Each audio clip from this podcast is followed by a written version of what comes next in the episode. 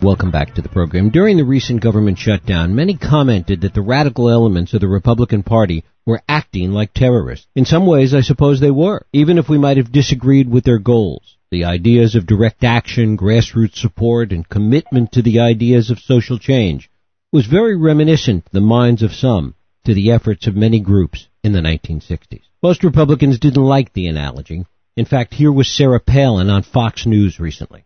If we were real domestic terrorists, shoot, President Obama would be wanting to pal around with us, wouldn't he? I mean, he didn't have a problem uh, palling around with uh, Bill Ayers back in the day. Well, Bill Ayers, who became public enemy number one in the eyes of Republicans in 2008, is still deeply committed to his ideas about social change. The president doesn't pal around with him any more than he does with Ted Cruz. Bill Ayers has now written a second memoir picking up where his last, Fugitive Days, left off. In addition to his commitment to social change, Bill Ayers has written numerous books on education. He is the founder of the Small Schools Workshop and was until recently Distinguished Professor of Education and Senior University Scholar at the University of Illinois Chicago. It is my pleasure to welcome Bill Ayers back to this program to talk about his new memoir, Public Enemy, Confessions of an American Dissident.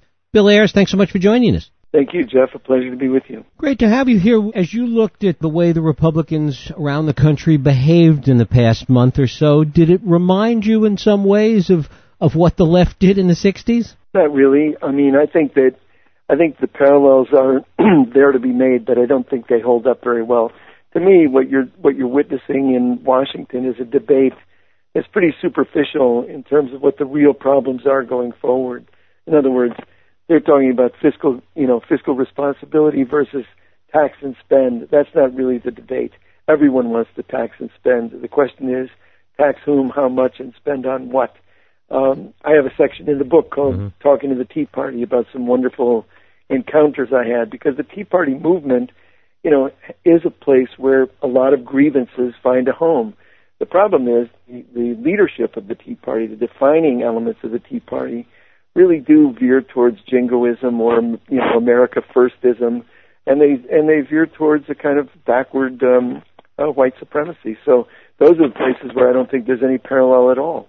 When you saw the Occupy movement spring up a few years ago, did that give you hope, reason to think that some of those ideas of the 60s might find a resurgence within grassroots organizations?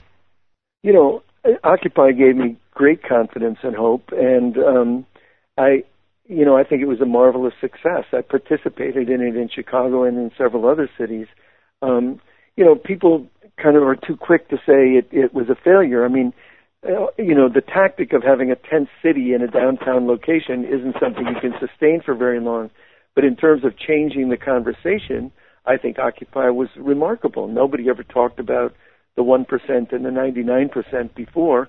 And Occupy was another place where every grievance could find a place, whether it was student loans, lack of health care, crummy wages, unemployment. Everyone found a place at Occupy. You talk a little bit about how you responded to becoming such a public figure once again in the 2008 campaign. Talk a little bit about your perspective on it today, realizing that, that so much of what was said came from people that have subsequently been so discredited. Well, I mean, I, you know, I didn't take it all that seriously at the time, but it was quite a surreal experience to be kind of cast in the public uh, uh, headlight um, with that kind of label and that kind of identity. Um, it was uh, amazing to think that uh, I could have any impact at all on the outcome of a presidential election, and it turned out I didn't. Thank God. Um, you know, but the the opening of my book is really a scene in my living room with my graduate students. Somebody turned on the de- last debate between, or one of the last debates between Hillary Clinton and and Barack Obama when George Stephanopoulos asked about Obama's relationship first with Jeremiah Wright and then with me, and my students were absolutely thunderstruck to see my name cast on the you know national news as some kind of something. And one of my several fell to the floor gasping, and one student turned to me and said, "That guy has the same name as you." And another student said, "That's because he is the same guy." But I mean, my students had no idea that this was coming, and and it was quite bizarre for all of us, and and it was bizarre for me um, for those few months. But I chose to stay quiet, to not participate in the debate about me or about Obama's relationships with you know, these manufactured shady characters, and um, and we got through it. And in fact, Obama was what eight years old at the time that that you were active in in what you were engaged in at the time. Well, and President candidate Obama said that several times, and the crazy thing was this narrative that we don't know anything about candidate Obama, but we do know he has these shady friends: a black nationalist preacher, a Palestinian scholar, a so-called domestic, unrepentant domestic terrorist.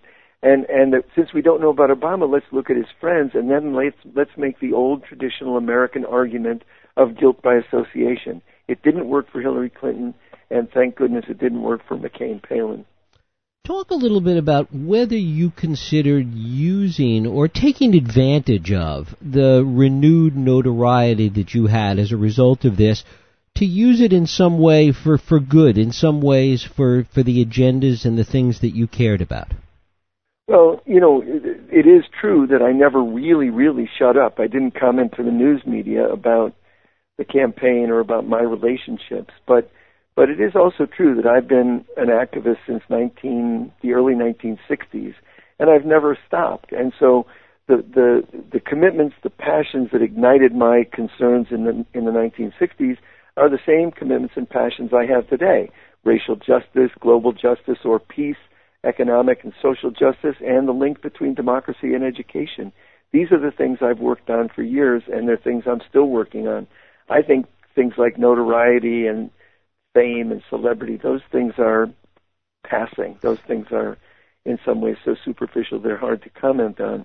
But in terms of the hard work of organizing, the hard work of speaking up, the hard work of looking at the sites of power that we have access to, um, us ordinary people, neighborhood, street, community, workplace, classroom. This is where I've spent the last, you know, 45, 50 years of my life, and I still do. But given the nature of our society today, given the nature of communications today, all the noise that is out there, certainly while while fame and notoriety and all those things you're talking about are not and, and shouldn't be goals unto themselves, are they not useful in terms of getting above the noise and above the clutter to get these important messages out there? Well, I think there are many ways to get messages out there, and and some of it is chance and it just comes to you. But but I think the most important thing is that we not those of us who are uh, who consider ourselves um, social justice activists, peace activists, that we not get caught up in the game of saying, did I make it on the front page of the New York Times? Am I therefore valid and relevant? We have real work to do on the ground. And here in Chicago, there are so many exciting things happen. They occasionally burst into the national agenda, like the very exciting pushback from the teachers union against the privatization of the Chicago public schools. That happened last year, and you may have noticed it mm-hmm. because it did make it to the national news. But long before it made it to the national news, there was real work going on day to day, grounded from the ground up, parent to parent, community person to community person, and that's where I think we should be spending our our time and and focusing our attention. And sure, occasionally it you know there's an occasional time when it it moves on to the national, I guess, media stage, and and that has some meaning. But I wouldn't stake our claim that that's how we get validated or that's how we gain traction. If there's nothing on the base, then there's really nothing. Is it tougher, though, to get a message out using traditional grassroots methods within communities, within schools, within the workplace, in an age in which there is less and less local media and there is more of a sense of nationalization, globalization of everything, including news and information? Well, I think nationalization and globalization could be a very terrible thing and, and quite a quite a quite a useful thing. But again, thinking of my own work here in Chicago, the work last spring around the teachers, um, the pushback against the privatization and the corporate agenda for school reform, um, the push against NATO and for world peace, um, the push by the immigrant youth, uh, the Immigrant Youth Justice League at the University of Illinois Chicago, where I taught for many years. Those kids coming together, finding each other, naming the obstacle to their own humanity and coming up with the brilliant kind of campaign, undocumented but unafraid. That stuff bubbles from the ground up. And if it's not solid on the ground, all the kind of media attention you get is is not is not useful. So I, I'm a huge believer in yes, traditional means of communicating with one another, but also you know the the new social media can be very very helpful and useful, and young people use it easily and and and brilliantly. So many of the issues that were brought up in, in 2008 when your name surfaced are things that, that were essentially 50 or sometimes even more than 50 years old, and yet those those things seem to reemerge periodically. We're seeing it now. Some of these same issues in the New York mayoral race. Talk a little bit about why do you think these issues have such resonance?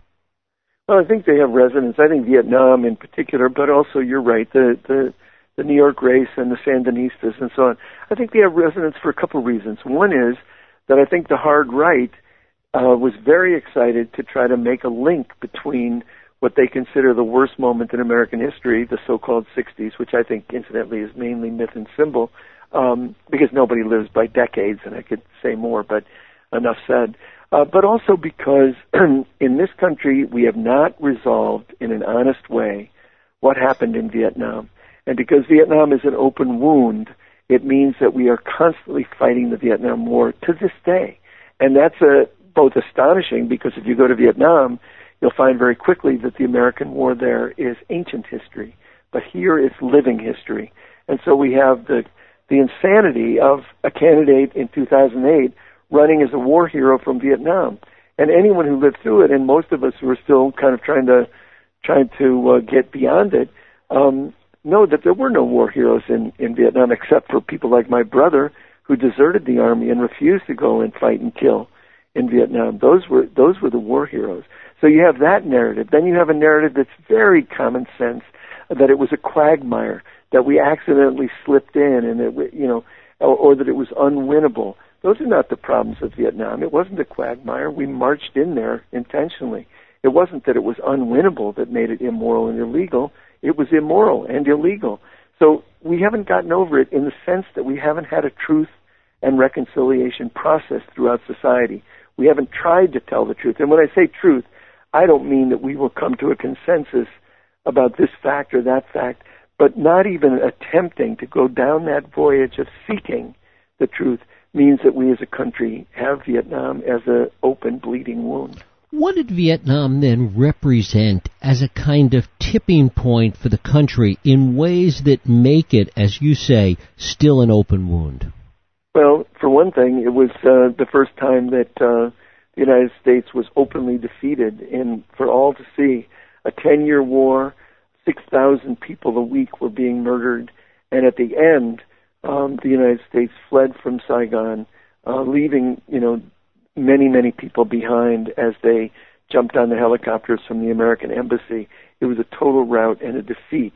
Recently, you might have read the um, obituary of General Giap, mm-hmm. the Vietnamese general, and in the New York Times front page obituary, he was over a 100 years old. But among the things that the obituary said, said some very honest things, but then it said he fought the United States to a stalemate. That's the narrative that is we still like to pretend is true. A stalemate? You mean running out of the country and giving up everything and leaving all the warplanes and everything at Tan Son Air, Air Base? That was a, a stalemate? I don't think so. That was a defeat. And the United States has a hard time swallowing that. And now we're in war after war where we, the United States doesn't work its will, um, you know, easily or, or simply, and in fact is being defeated again and again. This is the long term what I think is complicated and difficult for people to come to terms with, which is American military power is not the answer. American military power in the world is in many ways the problem. As new generations emerge in, in leadership positions, generations that, that oftentimes know very little, if anything, about the Vietnam experience, what change, what difference do you think that will make? Well, I think I think that you know, to me, there's nothing more exciting right now in Chicago than young people um, pushing back against. Uh, it, it's not that they need. I mean, we are a, a country that has kind of a, a bad problem with amnesia. I sometimes call it the United States of amnesia. But but we so we don't learn the lessons of history. But I must say that young people today are more savvy, more engaged, more interested in the world than any generation before, and and they have access to more, you know, to more media outlets, to more sources of information and they use it. I see here in Chicago young people taking over the immigrant rights struggle, young people taking over the women's struggle, young people giving energy to the struggle for public education. These are great developments, nothing to be, um, you know, either overly critical of or shy about. I mean, it's a great thing. What do they want to know about your students, for example, or young people in general that you come in contact with? What do they want to know about your experience and what what you went through? You know, I, I find a great openness to you know among people to have a dialogue, cross generational dialogue, um, dialogues across a lot of different divides, and you know, I think. I, I often think, you know, I I have a I was a member of Students for Democratic Society. I was a an officer of that organization, and I still have my membership card. And on the front of that card, it says, "We are people of this generation, bred in at least modest comfort, looking uneasily at the world we inherit." That's how I feel now. That's how I I felt for 50 years. And frankly, we all live in an intergenerational space. I don't feel that separated from since I spend most of my time with young people and you know middle-aged people and old people all together, I don't really feel a great separation. We're sharing the planet now. A hundred years from now, we'll all be dead. We might as well get busy getting to know one another, having the dialogues we need to have to push effectively for a better outcome, for social justice, for peace, and so on. And what about the young people that think they can do it through traditional political means by supporting traditional political actors? You've, you've been very critical of that over the years. Well, I'm still critical of it, and, and or at least I want to issue a caveat. I'm not against people being involved in electoral politics, but I think people should understand when they enter electoral politics that they're entering a very corrupt machine, and therefore they should have goals. Whether their candidates win, whether their candidate wins, loses, or draws, their goals should be to build the movement out of that. My, if I look even glancingly at history, Lyndon Johnson passed the most far reaching civil rights legislation since Reconstruction, but he wasn't part of the black freedom movement. FDR wasn't part of the labor movement. Lincoln never belonged to an abolitionist party. These three are remembered because of fire from below. And I think we spend too much time staring at the sites of power like the White House, like Congress, that we have very little access to, if any, and not enough time looking to the sites of power we have absolute access to the neighborhood, the street, the workplace, the community. Do you think that you're seeing signs of that fire below starting to emerge? Do you think that it is possible in this day and age? It's never gone away, and I see it everywhere. But I'll, I'll give you a couple of examples from the first term of President Obama, the Obama administration. Who were the people who made progress? The people who made progress were the people who were stoking the fires from below. Queer people made progress um, women made progress, immigrant youth made progress, but they didn't do it by standing silently and wondering if the great man would give them what they needed. They did it by pushing hard and not letting up. Bill Ayers, his new memoir is Public Enemy Confessions of an American Dissident. Bill, I thank you so much for spending time with us today. Thank you, Jeff. I appreciate it. Thanks a lot. We'll take a break. I'll be right back.